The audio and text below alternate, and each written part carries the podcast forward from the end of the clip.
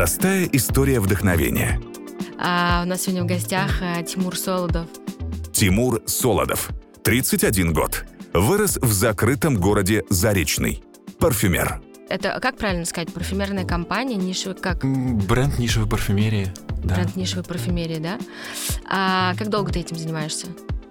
А, Я бросил все ради этого где-то полтора года назад. И вот полтора года, в, полгода вникал, даже в год, наверное, вникал очень в рынок, в то, как все устроено. И полгода занимаюсь именно созданием э, ароматов. Мгм. А давай начнем тогда с тобой сначала, чтобы было ам, понятно. Ты получал образование в МГУ, Да, и ты э, получал образование там журналиста. да, я закончил журфак МГУ.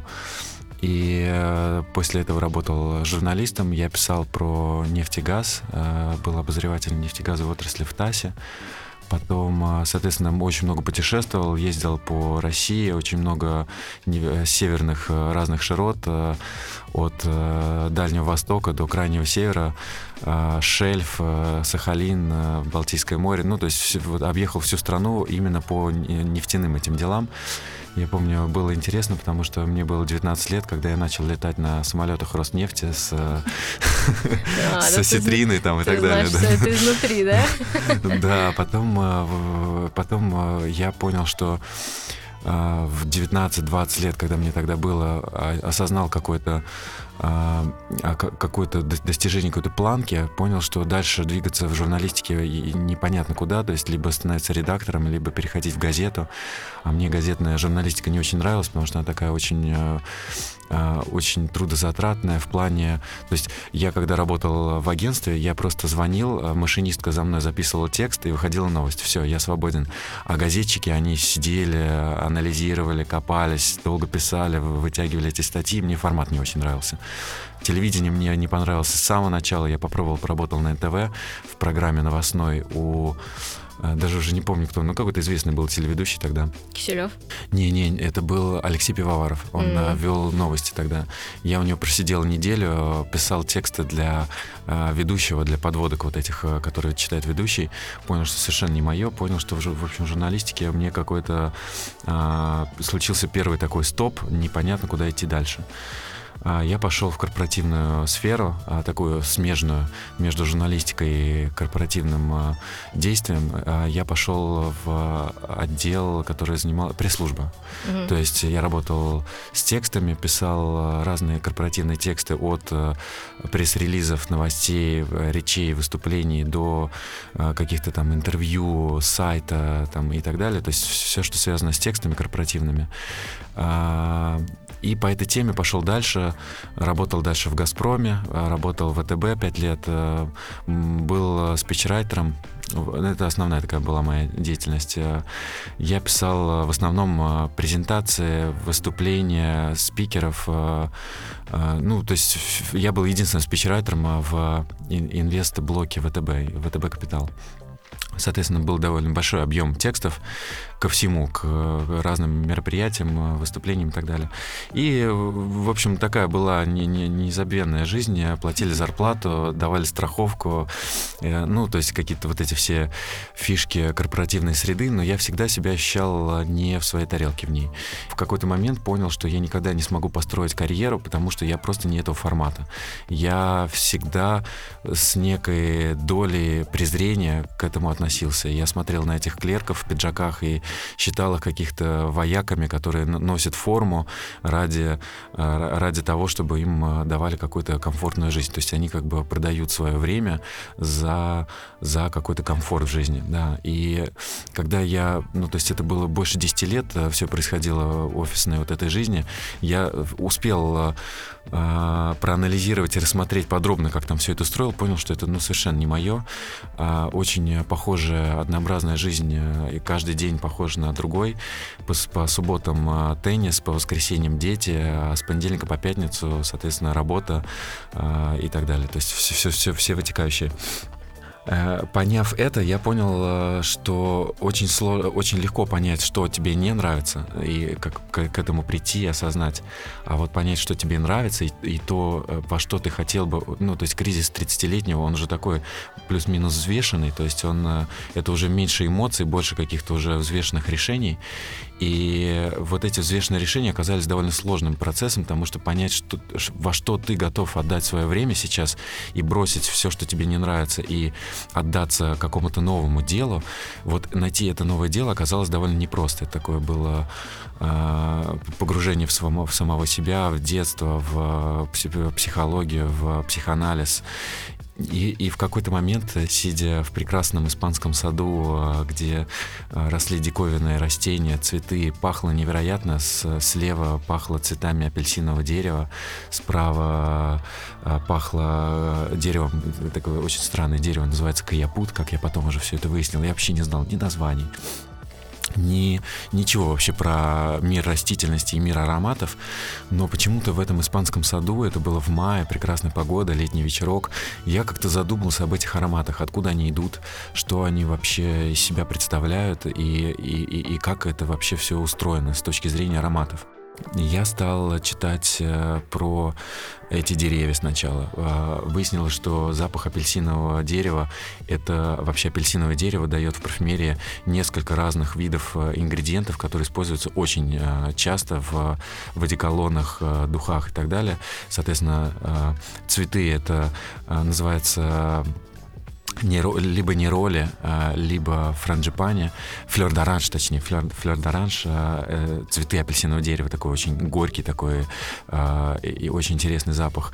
Листья апельсинового дерева — это петит грейн, молодые побеги, они пахнут по-другому, ну и так далее. То есть э, из одного дерева можно собрать э, совершенно разные по духу и по характеру запахи, при этом это будет одно и то же растение. И выяснилось, что таких запахов у нас в мире существует десятки тысяч. И оказалось, что это просто бесконечное пространство для творчества, поскольку, ну, все мы знаем, там в музыке 7 нот, да, и сколько создано музыки из этих 7 нот. И когда я осознал, э, сколько можно создать из десятков тысяч разных ингредиентов, ароматов, э, играя с пропорциями, с самими э, блендами, то есть ты можешь соединять совершенно разные какие-то ароматы в одном флаконе, и принимая во внимание то, что все эти запахи, если ты соединяешь синтетические ингредиенты в животные ингредиенты и растительные, которые растут, растут по всему миру, у тебя в одном флаконе может быть что-то из Гаити, из Индии, из России, из Южной Африки, то есть это это, это ты собираешь э, совершенно какие-то уникальные вещи, создаешь какую-то новую жизнь. Добавля... Тебя это поглотило, да? Меня это поглотило, я стал очень много про это читать, изучать, ездить по парфюмерным выставкам, биеннале, музеям, э, осмотекам, э, изучать историю парфюмерии, нюхать, не люблю вот это слушать, нюхать старые какие-то ретро-парфюмы и читать много про это, и искать ингредиенты, где вообще они производятся, где их можно найти, потому что это была следующая проблема, а, где найти качественные ингредиенты, потому что то, что у нас продается в России, это в основном банные масла какие-то. Ну, что-то есть, но очень мало. И все это меня поглотило так, что я ушел э, в это с головой и понял, что это дело моей жизни, дело, которое, которому я готов посвятить все свое время, внимание, деньги, все, что есть именно этому и воплотить, реализовать себя, свой какой-то творческий потенциал именно в этом. И мне нравится здесь, э, что ты соединяешь э, творческий потенциал с коммерческим. То есть ты не просто творишь, э, но еще и пытаешься это как-то с точки зрения маркетинга и, и всех известных мне и применяемых мною там ранее в офисной жизни каналах это все реализовать. То есть ты создаешь какой-то творческий продукт и сам же его и пытаешься продать, объяснить людям, что он а, действительно стоящий покупки. Ну, и, понятно. Да. Слушай, скажи мне, пожалуйста, но я, например, все-таки владея немножко закрытой информацией, знаю, что уволился ты до того, как тебе это пришло, задолго до, да. э, до того, как тебе пришла э, вот эта мысль заниматься парфюмерией. И я знаю, что ты ушел в декрет. Да, ну это было... Ну, это же, ну, то есть мне кажется, что сейчас... У меня родился такие... малыш, да, сын. А, я, я не то чтобы ушел в декрет, я Но ты погрузился в отцовство. Я погрузился ты... в отцовство, да. Я, и, и это мне доставляло огромное, в принципе, и сейчас тоже, огромное удовольствие. И э, я в этом находил тоже какое-то свое, свое, э, ну, вот этот процесс поиска себя через, через осознание себя в новой роли отца. То есть это повлияло, да, на... Да, конечно. То есть ты э, вообще ребенок очень, э, очень сильно меняет мировоззрение, потому что ты в какой-то момент понимаешь, что у тебя есть dependent какие-то личности, и, и, и, их уже нужно дальше вести. То есть ты не просто уже какой-то подросток, который все, что заработал, тратит на себя, да, то есть ты уже другой какой-то ну, степень да, ответственности смотри, начинаешь здесь осознавать. Все равно такая рискованная история. Ты, в принципе, уволился именно тогда, насколько я знаю, когда уже вы ждали ребенка. Да, да. То есть э, здесь важный вопрос э, материальной составляющей, да, что у тебя рождается ребенок, его нужно обеспечивать, при этом ты берешь на себя ответственность, да, ты как бы увольняешься и уходишь в такой поиск себя. Но не было, ну, в какой-то момент э, желания или необходимости вернуться обратно, чтобы зарабатывать те стабильные деньги какие-то. Или когда ты уже а, понял, что да, тебе интересна а, парфюмерия, ты хоти, хочешь в этом развиваться, но какой-то страх, принесет ли тебе это деньги для того, чтобы, опять же, содержать твою семью, потому что ну, мы же все люди взрослые, все мы живем в Москве, и все мы прекрасно знаем, сколько здесь стоит жизнь. И... Это, это палка о двух концах. А, с одной стороны, ты, конечно, приходят э, периодически мысли, что было бы неплохо получать сейчас э, два раза в месяц какой-то оклад, и, и чтобы у ребенка была хорошая страховка, да? да, там, э, водитель там, и так далее. То есть, конечно, мысли такие приходят, но с другой стороны, оставаясь, сохранив Э, тот образ жизни, ты вряд ли сможешь открыть новый какой-то образ жизни. То есть э, здесь э, я пытался, работая в офисе, сделать какие-то параллельно дела, я понял, что у меня это не получается. Очень много все равно времени съедает основная деятельность. И... Ну ты лукавишь, ты все равно лукавишь. Давай, я расскажу, что ты, помимо того, что ты работал вот в офисе, а, ты очень много, ну я думаю, наши слушатели уже поняли, какой у тебя, услышали, какой у тебя красивый голос. Ты очень много всего озвучивал. А, рекламу Coca-Cola, насколько я знаю. А, реклама, Горького. да, какие-то большие бренды, Adidas, и HP, Пар Горького. Слушай, ну на этом тоже неплохо люди зарабатывают. Они я прям... на этом зарабатывал очень плохо. Это было больше больше хобби, да, было. Больше хобби. Ты озвучил мультик про Диму Наташи Ремеш, да? Да. Ну, это, наверное, больше было такое, да? Ну, конечно, это больше такая э, дружеская, социальная такая история. Я занимался благотворительным фондом. Мы с э, друзьями сделали фонд, который занимался детьми э, здоровыми, не больными. Мы никогда не собирали деньги на лечение. Мы вообще не собирали деньги. Мы в основном делали это все на свои деньги и деньги каких-то э, друзей, которые просто проникались этой всей историей. Мы занимались э, социальной адаптацией детей. И ты, в принципе, да, э, я хорошо немножко... это знаешь, да, ты сейчас э, классно это дело продолжаешь, э, но... Да, мы как раз с Тимуром и познакомились. Ну, познакомились на, мы на, до. На этой волне, да, да. но на этой волне мы как раз с Тимуром и начали дружить. Да, потому что многие не задумываются о детях. Э, у нас в России порядка 700 тысяч э, детей, без, живущих без родителей. И э, почему-то огромное внимание уделяется детям, которым нужна медицинская помощь, что вполне понятно и логично.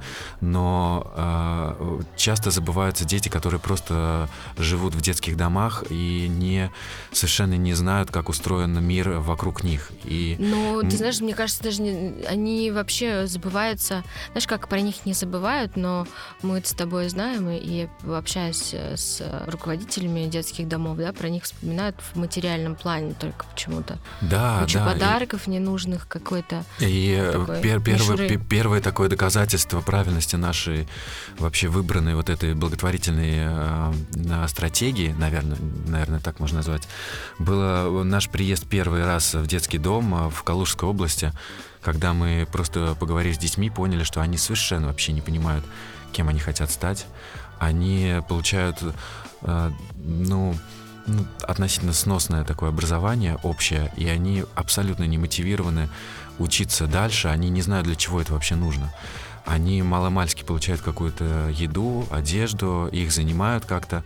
А что происходит дальше с человеком, которому э, исполнилось 18 лет, и он вышел Даже из детского раньше, дома? 15. Даже, ну, там, кто как, да, там. Но ну, они в основном, они же в 15, Ну, максимум- максимум они до в девятый 18. Класс, ну, они девятый класс Ну да, заканчивают, девятый класс, и все да. они идут э, учиться куда-то либо в колледж, в ПТУ, ну, либо... в колледже, ну, да. и уезжают жить. э, И они не знают, зачем это нужно.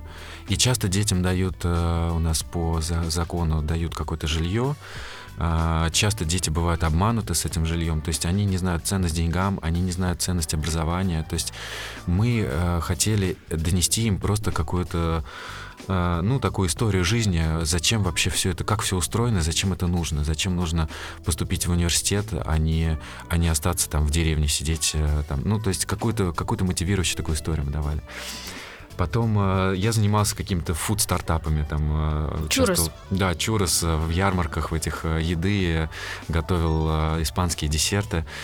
Э, Слушай, ну получается, у тебя всегда была Всегда была рвение тяга, конечно. То есть я понимал, что я такому, да? а, карьеру в- клерка точно не сделаю, потому что я отношусь, опять же, да, э, к, этому с некой долей презрения и всегда неуважительно относился к вот этим всем людям, которые просто про- по- прозябают свое время в, в офисе, не Ну, а ты занимаются почему, детьми. ну, Я, глядя на своих коллег, понимал, что а, взрослые мужчины 30, там, а, 40 лет, они не видят своих детей, кроме выходных и пьяных вечеров в будних дней, потому что 90 подавляющее большинство а, под шофе уходили из офиса. Мгм. Ну, может быть, мне так э, повезло, не повезло, не знаю.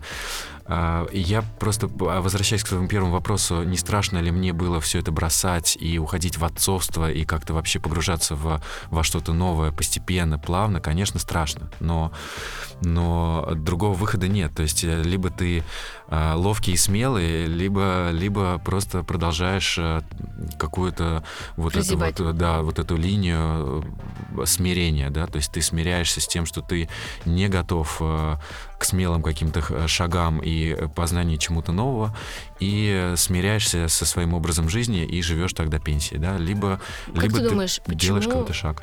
А как ты думаешь, почему они так живут? Вот я просто всегда, когда смотрю, общаюсь с такими людьми, которые работают в офисе а, с 9 до 6, я не вижу в этом ничего плохого. Я тоже Абсолютно ничего я тоже плохого. У каждого своя правда тогда. и свой комфорт. Есть кто-то, кому классно. Конечно, и конечно. они, но вот действительно большинство, мне кажется, такие с флером несчастности и неудовлетворенности.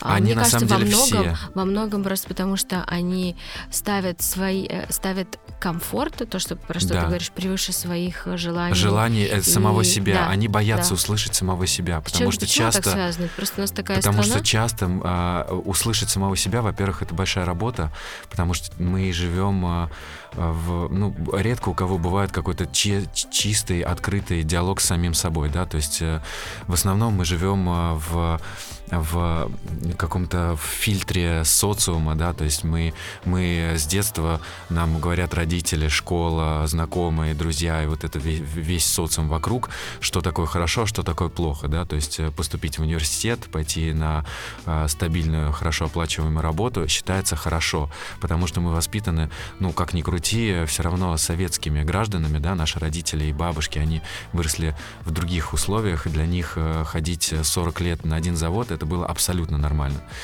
И для многих людей до сих пор это нормально, и нет в этом ничего зазорного. Вопрос э, в том, что вот это самоедство, да, вот этот э, выход на какой-то честный диалог с собой а, и, и вытаскивание себя из зоны комфорта и пытаться придумать что-то новое, это сложная работа, к которой не каждый готов.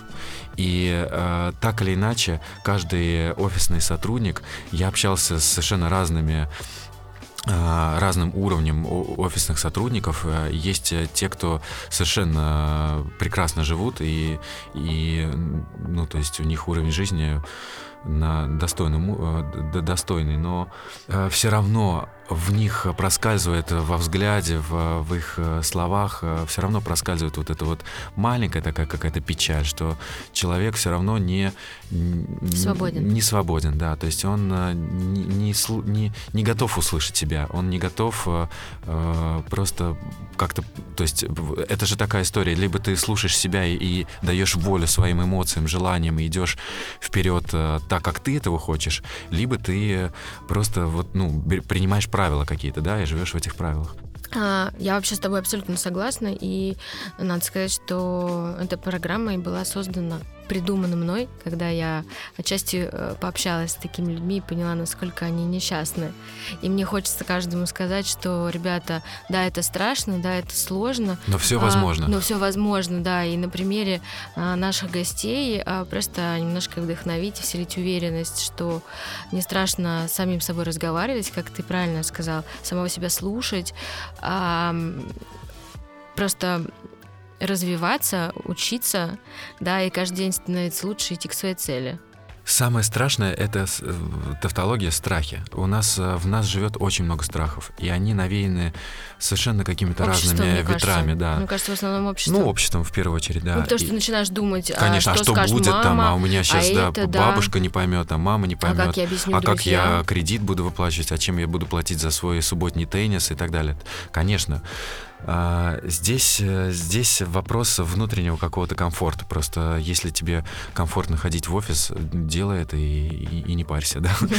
Но, но классно, что все равно есть, э, есть э, люди, которые не боятся все равно, да, идут вперед, и иначе у нас не было бы, не, не знаю, там, электромобилей, там, летающих каких-то шаттлов там в космос там и, и так далее. То есть у нас все, все это в основном делается такими смелыми людьми, и, и история показывает, что даже э, смелые какие-то открытия в, и в физике, и в науке, и так далее, они были сделаны людьми, которые умерли в абсолютной бедности, да, а они известны до сих пор, и их открытия сыграли сумасшедшую какую-то важную роль в развитии человечества. То есть э, это все равно это, это решение человека, готов он к риску, да, или не готов. Ну да, просто э, важно еще, наверное, сказать, что а, мы не презренно относимся ко всем людям, работающим в офисе. Нет, абсолютно. Мы просто мы говорим любим. про, да, мы говорим про то, что каждый человек должен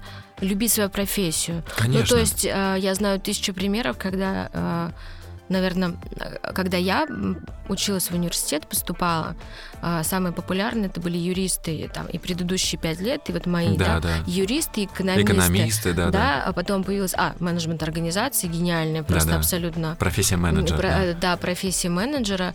И вот просто огромный вал людей пошел туда учиться. И они просто, во-первых, а, и изначально выбирают эту профессию, потому что им это навязывает общество, потому что им говорят родители, что это приносит Конечно, деньги. да.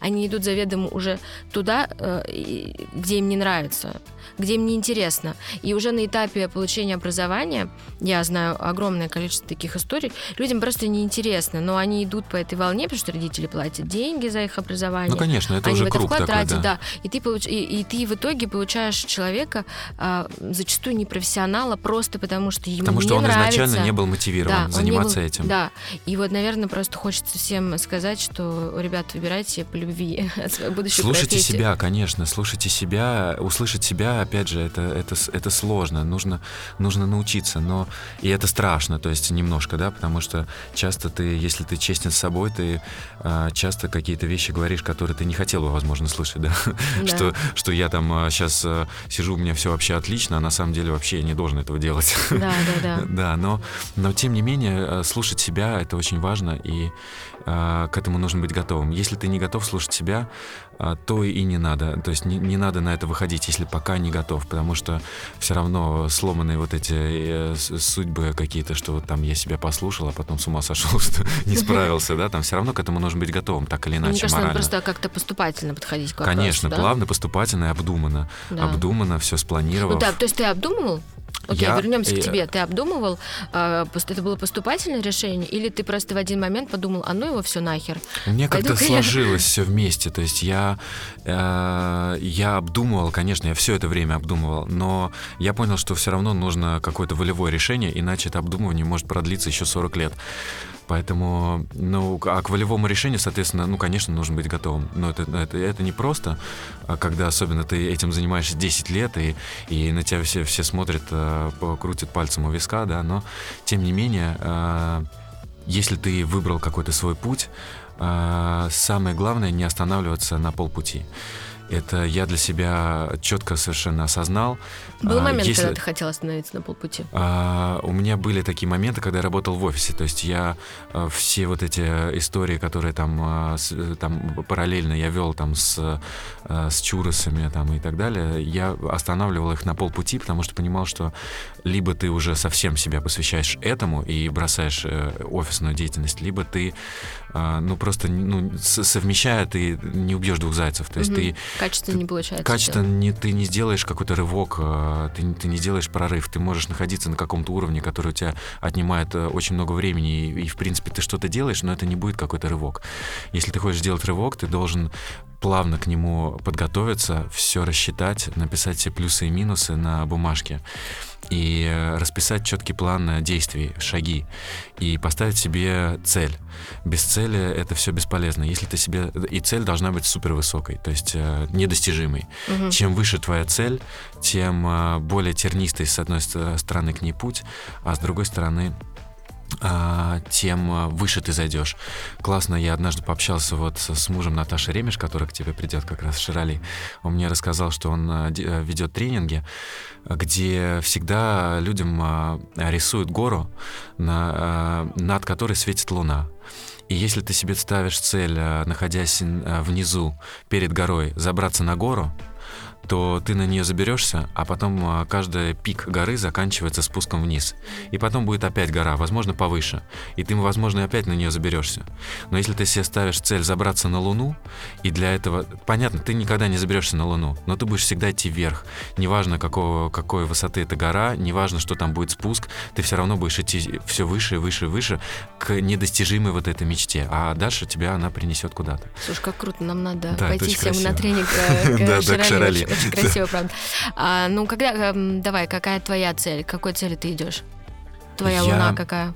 Я, я э, поставил себе цель изменить отношение к парфюмерии. Я э, считаю, что я, как человек, который вырос в Советском Союзе, в России, в маленьком городе, закрытом городе, в, вырытом в 58 году в лесу, Э, я вырос на самобытных особенных запахах, которые отличают э, мой э, обонятельный бэкграунд от вот этого бэкграунда альфакторного у европейских или американских или, или арабских парфюмеров. Да? То есть я вырос, то есть для меня запах там, какого-то выхлопного газа старого автобуса, там, какого-то сырого подъезда там, и, и так далее, а там, не знаю, грибного леса какого-то там, ну, то есть каких-то на, нам близких запахов, они мне ближе, чем какая-то там э, соленость моря, лаванда, там кофе и так далее, да, то есть мы, мы выросли на других запахах, мы вообще а, обоняние очень э, недооцененный орган чувств, потому что у нас сейчас все развито на,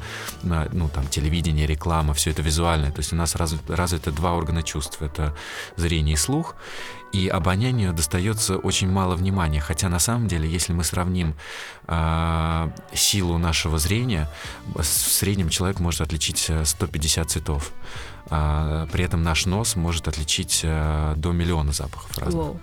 И в нем, соответственно, совершенно а, другое количество, ну, то есть у нас, мы знаем, в глазу там а, колбочки там а, и так далее, да, то есть там отличающие светлое, темное и цвета, то э, количество рецепторов и белков, отвечающих за запоминание запахов э, в нашем носу и мозгу, просто какое-то бесчетное количество. Слушай, ну я, например, могу точно сказать, что, мне кажется, каждый сталкивался с таким моментом, когда ты идешь по улице, и, например, идет человек с каким-то запахом, который у тебя просто тебя возвращает в детство, или какие-то отношения. Ну, вот у девочек бывает такое часто, это парфюм там бывшего, да, каком-то да, да. Э, десятилетней я давности. Я тебе объясню, почему, потому и что... ты просто, вау, как да, это так? Это, это, это, это работает, это мозг, это все мозг. У нас есть э, отдел э, эпителия, по-моему, Сейчас я подумаю, да? что у меня много бывших.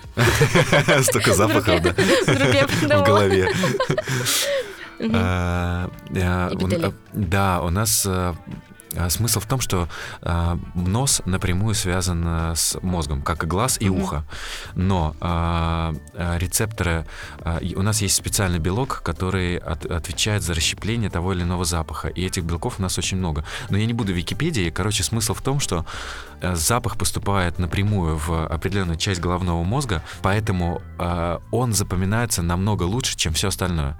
Если ты вспомнишь а, любой какой-то момент а, в твоей жизни, а, совершенно любое из детства или из недавних каких-то воспоминаний, то ты, скорее всего, вспомнишь, в 99% вспомнишь, когда, как, как тогда пахло, скорее всего. Ну да, кстати, я вот сейчас даже так немножко а, Мы просто об этом не задумываемся и а, уделяем носу минимальное количество внимания, потому что в основном а, люди же привыкли еще делить запахи на приятные и неприятные. Ну да, там тебе подарили цветы, ты понюхал букет, поставил его, и вряд ли подошла к нему снова понюхать. Ну, может быть, еще разок но при этом, а, заходя в метро, а, там, особенно когда у нас отключают горячую воду в, в городе, да, ну и так далее, то есть ты ощущаешь запахи, которые либо ты на них не обращаешь внимания, либо ты вообще не хочешь на них обращать внимание. Поэтому либо обоняние... ты не дышишь просто. Да, ты либо, да, да, там, закрываешься как-то, ты обоняние уделяешь а, небольшое количество внимания. Но если вдуматься, то обоняние — это, это очень важный источник дополнительного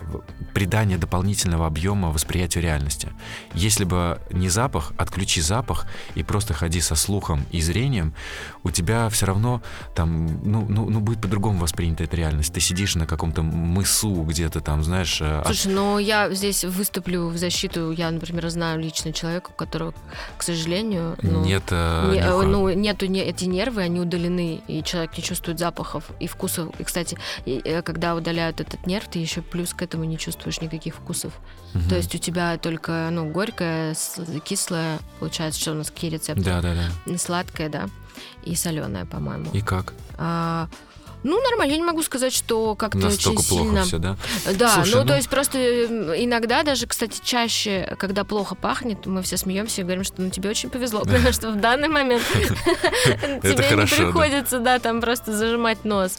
Не могу сказать, что как-то прям а, очень Ну, это супер важно как-то, да? ну, то есть, мне кажется, мозг перестраивается, то есть ты начинаешь просто, э, твои рецепторы другие начинают работать. Конечно, ну и даже э, известный факт, что если там э, человек слепой, у него улучшается ну, слух, да, да там. И, и Хорошо, далее. скажи мне, а что касается э, нос парфюм? Да. Чего ты уже достиг? А то мы а, так говорим, что все да, так успешно, да, да, успешно, как... а что в итоге ты это сделал? А, я этим занимаюсь сравнительно немного, и понятно, что нужно просто продолжать и двигаться дальше, но за, за тот год, сколько я этим занимаюсь, за этот год, а, я, ну, во-первых, я разобрался, это было непросто, я разобрался полностью в том, как все это устроено, как устроен рынок, да, то есть э, какие бывают, э, какой бывает парфюм, э, где он продается, как он продается, какие-то цифры и так далее. Я нашел поставщиков э, по маслам, которые мне кажутся самыми лучшими. Я очень много э, объехал э, разных каких-то стран в поисках хороших поставщиков. Я их нашел. Я наладил систему покупки вот этих самых крутых масел, на мой взгляд, самых крутых. Действительно очень крутых. Я их покупаю в трех разных странах. Во Франции, в Италии и в Индии. А, соответственно, я сделал линейку а, ароматов, состоящую из шести ароматов. Я а, стал продаваться в нескольких разных странах, включая Россию. Какие страны? Несколько стран в Европе, в Америке, в Гонконге. Пока так, но я дальше сейчас развиваю. В, в Гонконге? В, да. Ты серьезно? Я, да, да, да. Я развиваю сейчас, э, мне нужно сейчас от, открыть э, э, где-то компанию, потому что у нас в России это делать сложно, потому что нужна специальная лицензия на работу со спиртом. В любом, почти mm-hmm. во всех странах этой лицензии не существует, но у нас особые отношения с mm-hmm. спиртом у людей. А, но а, мне нужно сейчас выбрать юрисдикцию, где я все это буду делать, потому что у нас, э, ну, я много рассматриваю вариантов и открыть компанию в Гонконге, и в Испании, и во Франции. Почему и... Гонконг? Объясни мне просто. Потому что дешевая пересылка, а, порт огромный, угу. и переслать... Как вы... ты попал в Гонконг? Окей. Я... Как ну, ну просто ты живешь, я... ты живешь в России и Ну, я просто стал писать, начал, э, я, я, я сделал сайт, соответственно, я стал писать э, всем магазинам, какие стал находить э, в, то- в любом э, плюс-минус большом городе, не обязательно в столи, столичном даже, в любом городе есть хотя бы один какой-то модный магазин парфюмерии. Я просто сейчас составляю список и всем пишу. Всем пишу и рассылаю свои сэмплы. И объясняю свою философию, что это русский парфюм, что это парфюм, созданный из очень качественных э, материалов, которые я покупаю где-то в разных европейских или неевропейских странах.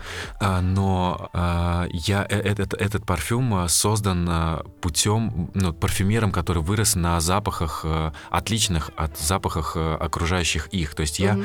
то есть у меня слоган Smell Different. Я делаю парфюм а, изначально другой, то есть э, не похожий на то, что мы можем купить в магазине. Мгм. И я делаю на это ставку. То есть моя философия на этом и построена, что я продаю другой взгляд, э, другое, другой взгляд на создание И парфюмерии. его покупают? И его покупают, да. Хорошо И покупают. Это, ну, соответственно, пока у меня магазинов, количество магазинов, э, которые продают, небольшое, дальше, дальше больше, выставки, дистрибуции Ну, и так видишь, далее. э, В целом я вижу динамику? интерес к нему, да, я вижу динамику, динамика растущая, и интерес э, растет. То есть чем парфюмы это очень субъективная история, да, кому-то нравится, кому-то кому-то не нравится. Здесь это не как даже косметика, ты э, помазался кремом и не сразу понял, подходит он тебе или нет. С парфюмом ты понимаешь сразу, нравится Ну он да. тебе или нет. Поэтому чем больше будет выборка людей, которые понюхают мой Мгм. парфюм, тем больше людей его купят. Соответственно, моя задача сейчас масштабировать, максимально масштабировать. Мгм. Дальше я делаю сейчас параллельно с, э, с косметикой. У нас э, у меня есть э, Катя Карпова, которая занимается косметикой Love. Она э, тоже довольно успешно продает э, эту косметику. Она классно, классная, качественная. По-моему, она из натуральных а, ингредиентов, да? Ну, э, не только, но Мгм. у нее просто очень качественная косметика по хорошей цене, и она тоже очень хорошо продается. Она э, за рубеж пока не продается, она делает ставку пока на России, но в России уже во многих городах она продается в Мгм. разных магазинах. Мы с ней делаем сейчас сначала коллаборацию. Это э, мыло, э, это шампунь, это свечи. И дальше я буду делать свои, свою линию косметики. Задача построить э, компанию, которая будет э, продаваться по всему миру с посылом других запахов, но это будет все от губной помады до парфюма. То есть это, это вся линейка косметики. Соответственно, э, жидкое мыло, шампунь, э, всё- всё- вся косметика, которая может прийти в голову, э, вся, вся эта линейка. И, соответственно, выстраивать сеть магазинов, которая будет продавать э, всю эту косметику, парфюмерию и не только меня, но и еще отобранных мною самых крутых каких-то парфюмеров, зап- запахи, которые я буду отбирать. слушай, а вообще в России развита парфюмерия вот нишевая? А У нас э, в России особые Именно отношения вот с- таких самобытных а, парфюмеров, как становится все больше и больше. Вообще в парфюмерии сейчас э, три, э, три направления. То есть это масс-маркет, понятно, да, это так называемая нишевая, либо люксовая парфюмерия. Э, э, Соответственно, и это артизанальная парфюмерия. Это такое направление, которое появилось несколько лет назад. Из него выросли нишевые бренды, нам известные сейчас. Да, там из серии Le Labo, Byredo, там Clive Christian и так далее. Мгм. Они изначально были, часть из них э, были э, артизанальными брендами, то есть люди, которые бросили тоже какую-то свою деятельность, собрали там тот же Лелабо, у них история, они собрали денег по друзьям, знакомым, сами там что-то продали, и просто дома стали, вот примерно как я, дома стали Да что-то бодяжить, да, и выросли в огромную э, Ну, империю. есть, м, это, это круто, тебе есть Они выросли в огромную империю, которую в итоге купила большая корпорация за несколько миллионов евро, и, и они продолжают управлять этой компанией, но при Мгм. этом с деньгами уже, да, то есть э, примерно, примерно план такой. А, Я, знаешь, но- я вот я тебе желаю, я уверена, что у тебя все получится. Потому что я в себя верю. Мне кажется, Я в себя тоже верю, не, не, не веря в себя, не, не- нет смысла даже этим заниматься. Потому что это совершенно, это, это считай, как я решил стать хирургом. Это совершенно новая абсолютно область, в которой есть не, свои ну какие-то подводные кам-, камни. хирургом ты не станешь. Ну вот, знаешь, если бы ко мне кто-то пришел в 30 и сказал, ты знаешь, я решил сегодня стать хирургом, вот там я напрягусь и скажу, не надо. Пожалуйста, Выключаем запись. Пожалуйста, остановись. А, Спасибо тебе большое, что ты сегодня к нам пришел, ко мне пришел. И... Да, спасибо, что пригласила. Очень интересная вообще общая задумка мотивировать людей на, ну, не только, ну, вообще показывать какие-то, не обязательно success stories. Success stories всем уже надоели. Хочется показать какие-то, как, как, какую-то правду жизни, да, то есть какую-то, э, какую-то историю, где человек не побоялся, но при этом это все непросто. Конечно, у меня есть, э, я трачу огромные деньги там на закупку всех ингредиентов, э, флаконов, э, бумаги, э, транспортировку и так далее, да, то есть э, при этом, ну, то есть cash flow пока еще сильно не налажен. Конечно, есть свои какие-то трудности. Начав заниматься чем-то новым, нужно просто быть к этому готовым. Но э, хочется просто сказать э, всем, что чтобы вы не боялись. Понятно, не стоит повторять это дома, да, там а, как это с... Не надо бояться слушать себя и не надо бояться рисковать, если ты веришь в себя. То есть, если ты понял, что ты в себя поверил и готов идти дальше, иди. Иди, и все обязательно получится. Это такая, такой круговорот энергии, чем я, я это на себе увидел. То есть в офисе это очень сложно увидеть, но если ты начинаешь что-то делать и этому посвящаешь всего себя и отдаешь а, всю свою энергию в это, то она как-то начинает тебе возвращаться тем или иным а, путем, то там а, кто-то заказ делает, то там что-то найдется классное, то ну то есть Кто-то это напишет и расскажет. да, да, да. То есть она начинает как-то постепенно, постепенно возвращаться. И это такой классный э, снежный ком. Когда ты начинаешь э, видеть, что тебе что-то возвращается, ты еще больше заряжаешься и еще больше энергии в это вкладываешь и начинаешь получать от этого удовольствие. Так что я призываю со своей стороны всех просто получать удовольствие от жизни, от своей деятельности, чтобы она приносила радость, э, удовольствие. И если она приносит радость и удовольствие, соответственно, она принесет и все остальное, материальные блага и так далее. Да. Спасибо тебе большое. Спасибо тебе.